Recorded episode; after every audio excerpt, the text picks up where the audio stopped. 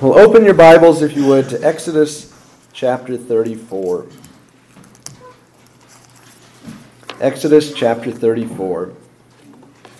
We are almost done with this chapter. I think we have just one more sermon on it and then four more sermons, and we will be done with Exodus. Finally. We've been looking at Exodus since the fall of 2020. So, three whole years. Um, let's read verse 1 and then we'll read verses 27 and 28. And the Lord said to Moses, Cut two tablets of stone like the first ones, and I will write on these tablets the words that were on the first tablets, which you broke. Verse 27. Then the Lord said to Moses, Write these words, for according to the tenor of these words, I have made a covenant with you and with Israel.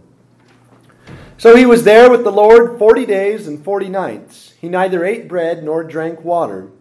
And he wrote on the tablets the words of the covenant, the ten words. Let's pray. Father, we ask that you would help us to see that you are the author of Scripture. Help us not to neglect the human author, to pay attention to what the human author has to say, but help us to pay attention to it because you are the divine author and you are the you are the important one. You are the one whose word makes it the word of God. Lord, show us yourself in the sacred page.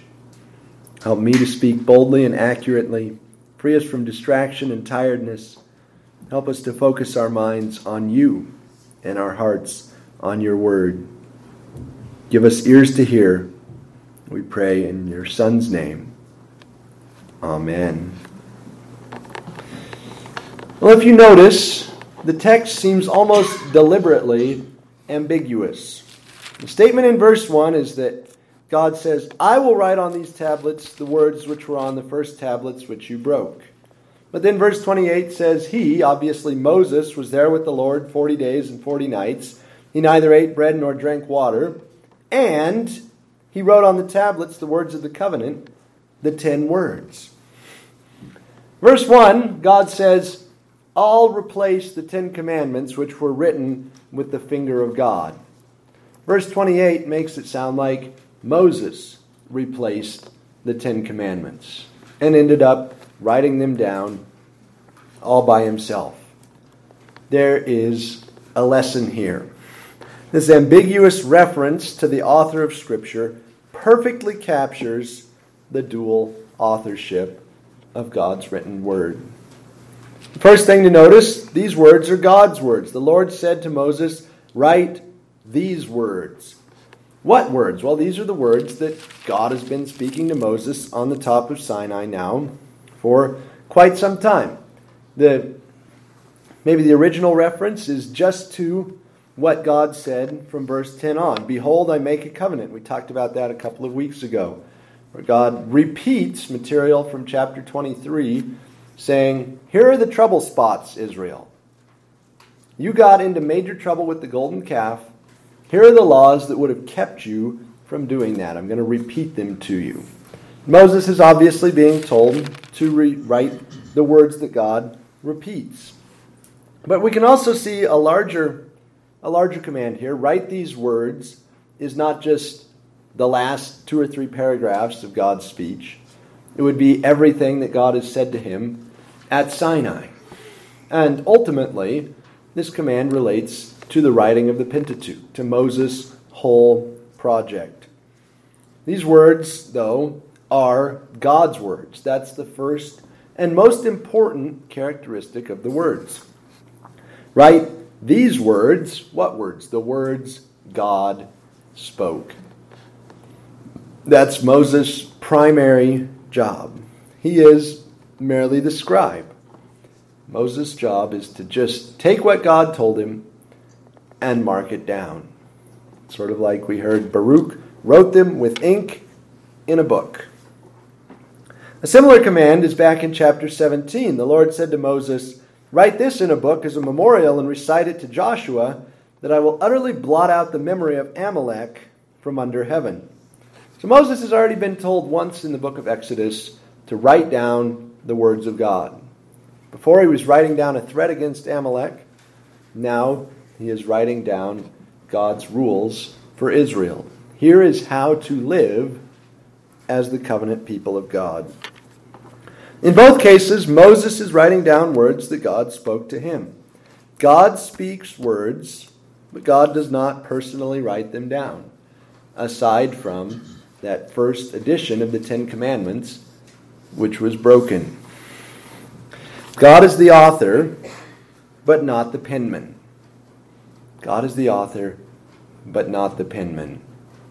So the words are God's words, and yet Moses writes them down.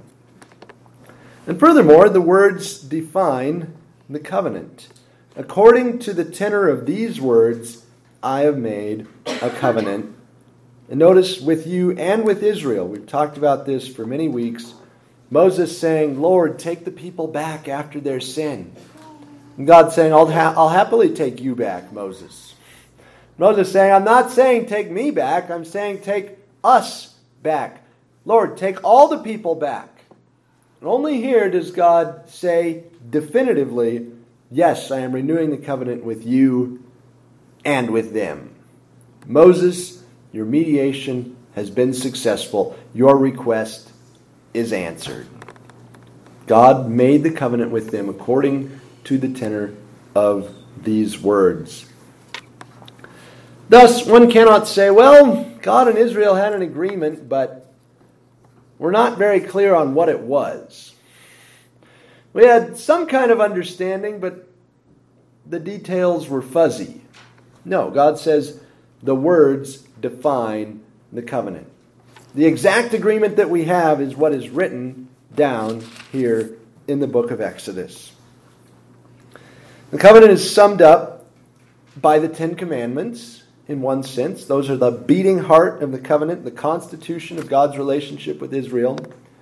The covenant is summed up in a broader sense by the book of the covenant, Exodus 20 to 23, and in the largest sense by everything that God has revealed to Moses thus far, including this abridged restatement of the book of the covenant. God's deal with Israel, his pact with them, his covenant with them, is well defined. And it is stated in these words and no others. God doesn't say, according to the general idea of the words, I have made a covenant with you, but according to exactly what the words say. This is why the apostles and Jesus, throughout all of their ministries, have this conviction that the Old Testament scriptures are the very words of God, that they proceed from the mouth of God. That's taught explicitly right here on the face of Scripture, with God saying, I gave you these words. I spoke these words. You wrote them down. And these words, and no other words, define the exact nature of our relationship Just as the Pentateuch today includes two copies of the Ten Commandments, one in Exodus 20, the other in Deuteronomy 5, and also a large amount of additional material from God, so this command was ultimately kept by the work of writing all of the five books of Moses. God said, Write them down. And Moses did exactly that. In one sense, then, whether verse 28 means that God rewrote on the tablets or that Moses wrote on the tablets is not a big issue. Clearly, Moses wrote with his own hand these Ten Commandments and put them in Exodus 20 and said them again in Deuteronomy 5. He was keeping God's command to write down the terms of the covenant. He wrote on the tablets the words of the covenant. So the words that specifically define the covenant are called the Ten Words or the Ten Commandments. How does God describe his relationship to us? He says, I have ten non negotiables. If you are my child, if I am your God and you are my person, this is who you must be. This is the law you must keep. The one who keeps these ten has mastered the spiritual life. The one who breaks them and who walks in breaking them has not understood or followed the Lord like he should.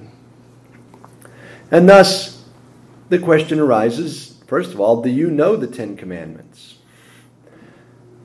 In order to be a Christian, you should presumably know what the Lord Jesus Christ wants from you.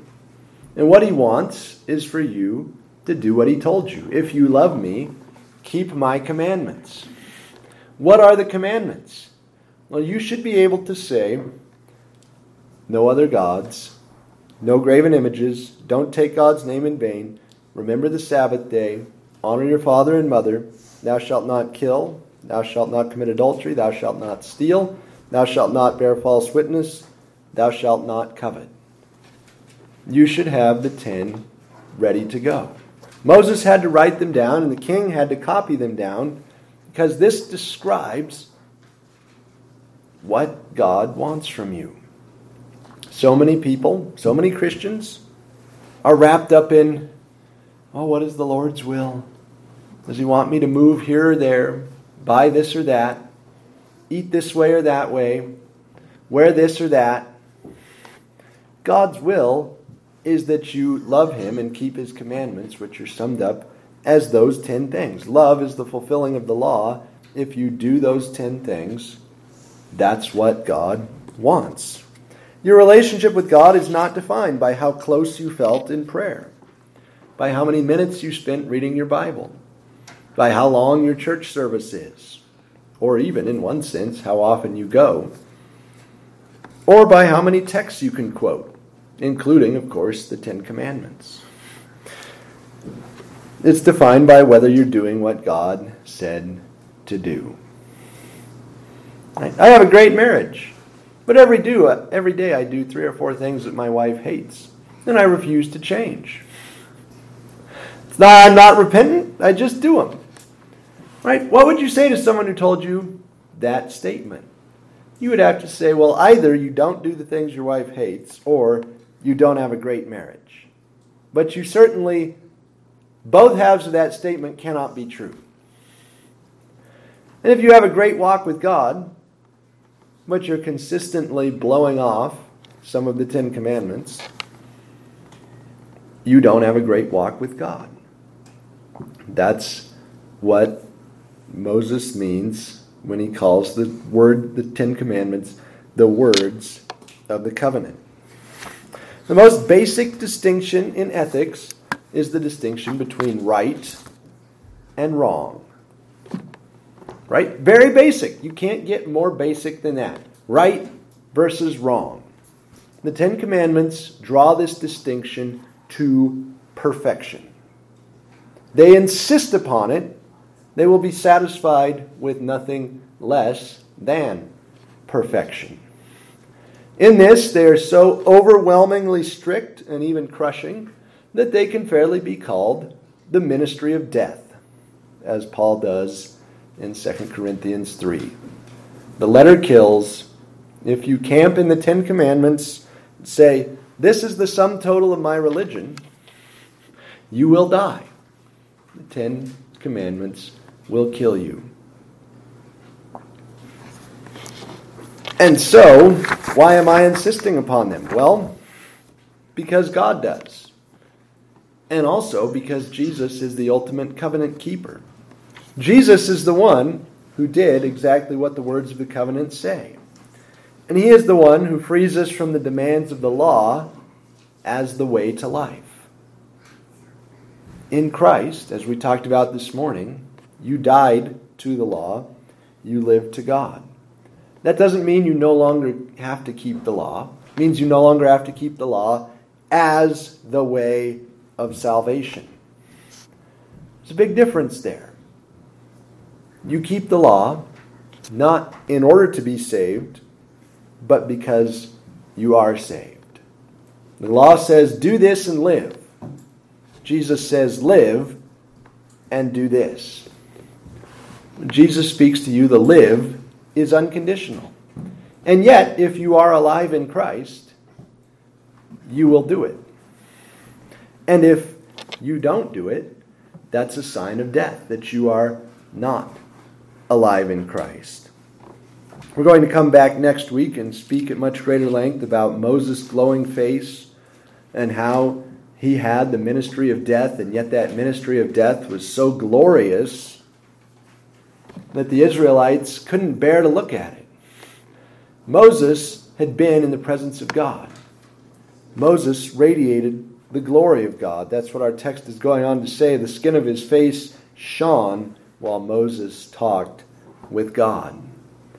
And yet, that glorious ministry of bringing these Ten Commandments, some of the most important words ever given to the human race, is the ministry of death if it's cut off from its context.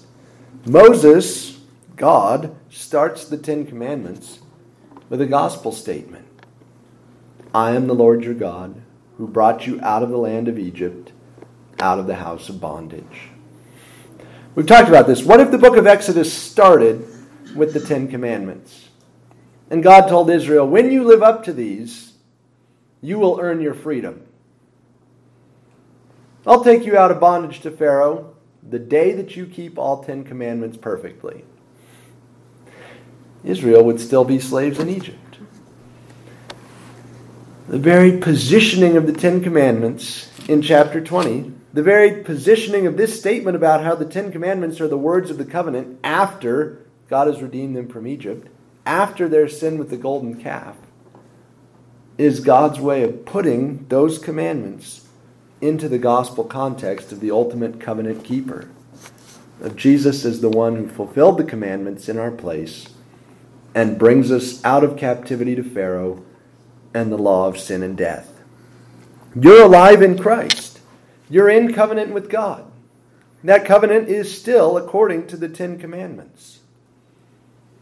I am the Lord your God, who raised you to new life, who brought you out of bondage to sin and into the glorious liberty of the children of God. But as a free child of God, you're not free. What? To have another God, to worship a graven image, to take God's name in vain, to break his Sabbath day, to dishonor your father and mother, to kill, fornicate, steal, lie, and covet. To live in those things is not freedom. That's slavery to sin. That's going back to Pharaoh and saying, I would like the privilege of building Pithom and Ramesses some more. May I please, mighty Pharaoh? Of course, Satan will say, Oh, of course, come right on back. You can build Pithom and Ramesses for me. But you're free. Israel is out of Egypt. Israel has been forgiven for their sin with the golden calf. As God just said, I have made a covenant with you and with Israel. Israel, the covenant breakers, are back in God's good graces. He is going to build the tabernacle, He is going to travel with them he is going to keep his promise, even though they broke all of the commandments with the golden calf. And that's the message to us tonight. We're not here to go around and pat each other on the back saying, Boy, it's sure nice to be with people who keep the Ten Commandments. Yes, we try. I think by the power of the Spirit, we're doing a pretty good job, all things considered. But that's not what we're here to congratulate ourselves on. We're here to worship the one who did it right, who did it perfectly, and who has brought us in, who is the mediator, who has pleaded for our forgiveness and acceptance. Right? This is the Father's words to the mediator. According to the tenor of these words, I have made a covenant with you, with Christ, and with your people. That's why we're in because Jesus kept the commandments perfectly. And how do we know that this is true? Because it's the Word of God. The text deliberately conflates God's writing with Moses' writing. Did God write on the stone tablet the second edition of the Ten Commandments, or did Moses do it? We don't know for sure. You can interpret verse 1 in light of verse 28 or you can interpret vice versa. The reality is, God wrote it and Moses wrote it.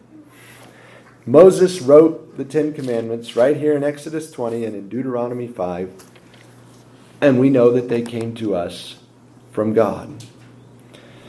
All Scripture is fully divine and fully human. The New Testament consistently uses these three phrases interchangeably. It says, Scripture says, God says. Notice, for instance, Acts 2. This is what was spoken by the prophet Joel, and it shall come to pass in the last days, says God. Joel said it, God said it too. Moses said it, God said it too. That's why we have confidence that we're not in covenant with some imaginary tribal deity of a bunch of ancient Near Eastern goat herds. We are in covenant with the true and living God. So, what should we do? We should listen. We should listen to the word, learn the word, heed the, heed the word, pay attention to the word. What Moses wrote is God's word to you that should define your loves, order your life, decide what you think, inform your desires, and teach you what you ought to want, teach you to pray, teach you to work, teach you to raise your children. Moses wrote part of it, David wrote part of it, Isaiah wrote part of it, Paul wrote part of it, Luke wrote part of it, but God wrote all of it. Listen to him. Let's pray. Father, we thank you that you wrote every last word. That Scripture is breathed out by God. That these words are from your mouth. But they are also from Jeremiah's mouth, or Moses' mouth, or Paul's pen. Lord, we pray that you would help us to listen to your word, correct our thinking, give us the humility to let your truth expose the lies that we have believed. Help us to reject those lies. Help us to see your Son as the great mediator, the covenant keeping one who is also the author of Scripture and who promises us eternal life through his work. Father, we don't want to go back to building Pithom and Ramesses. We are free from Pharaoh, free from Satan. Help us to live in that freedom, not to use it as a cover up for the flesh. We pray these things in the name of your risen Son, Jesus our Lord. Amen.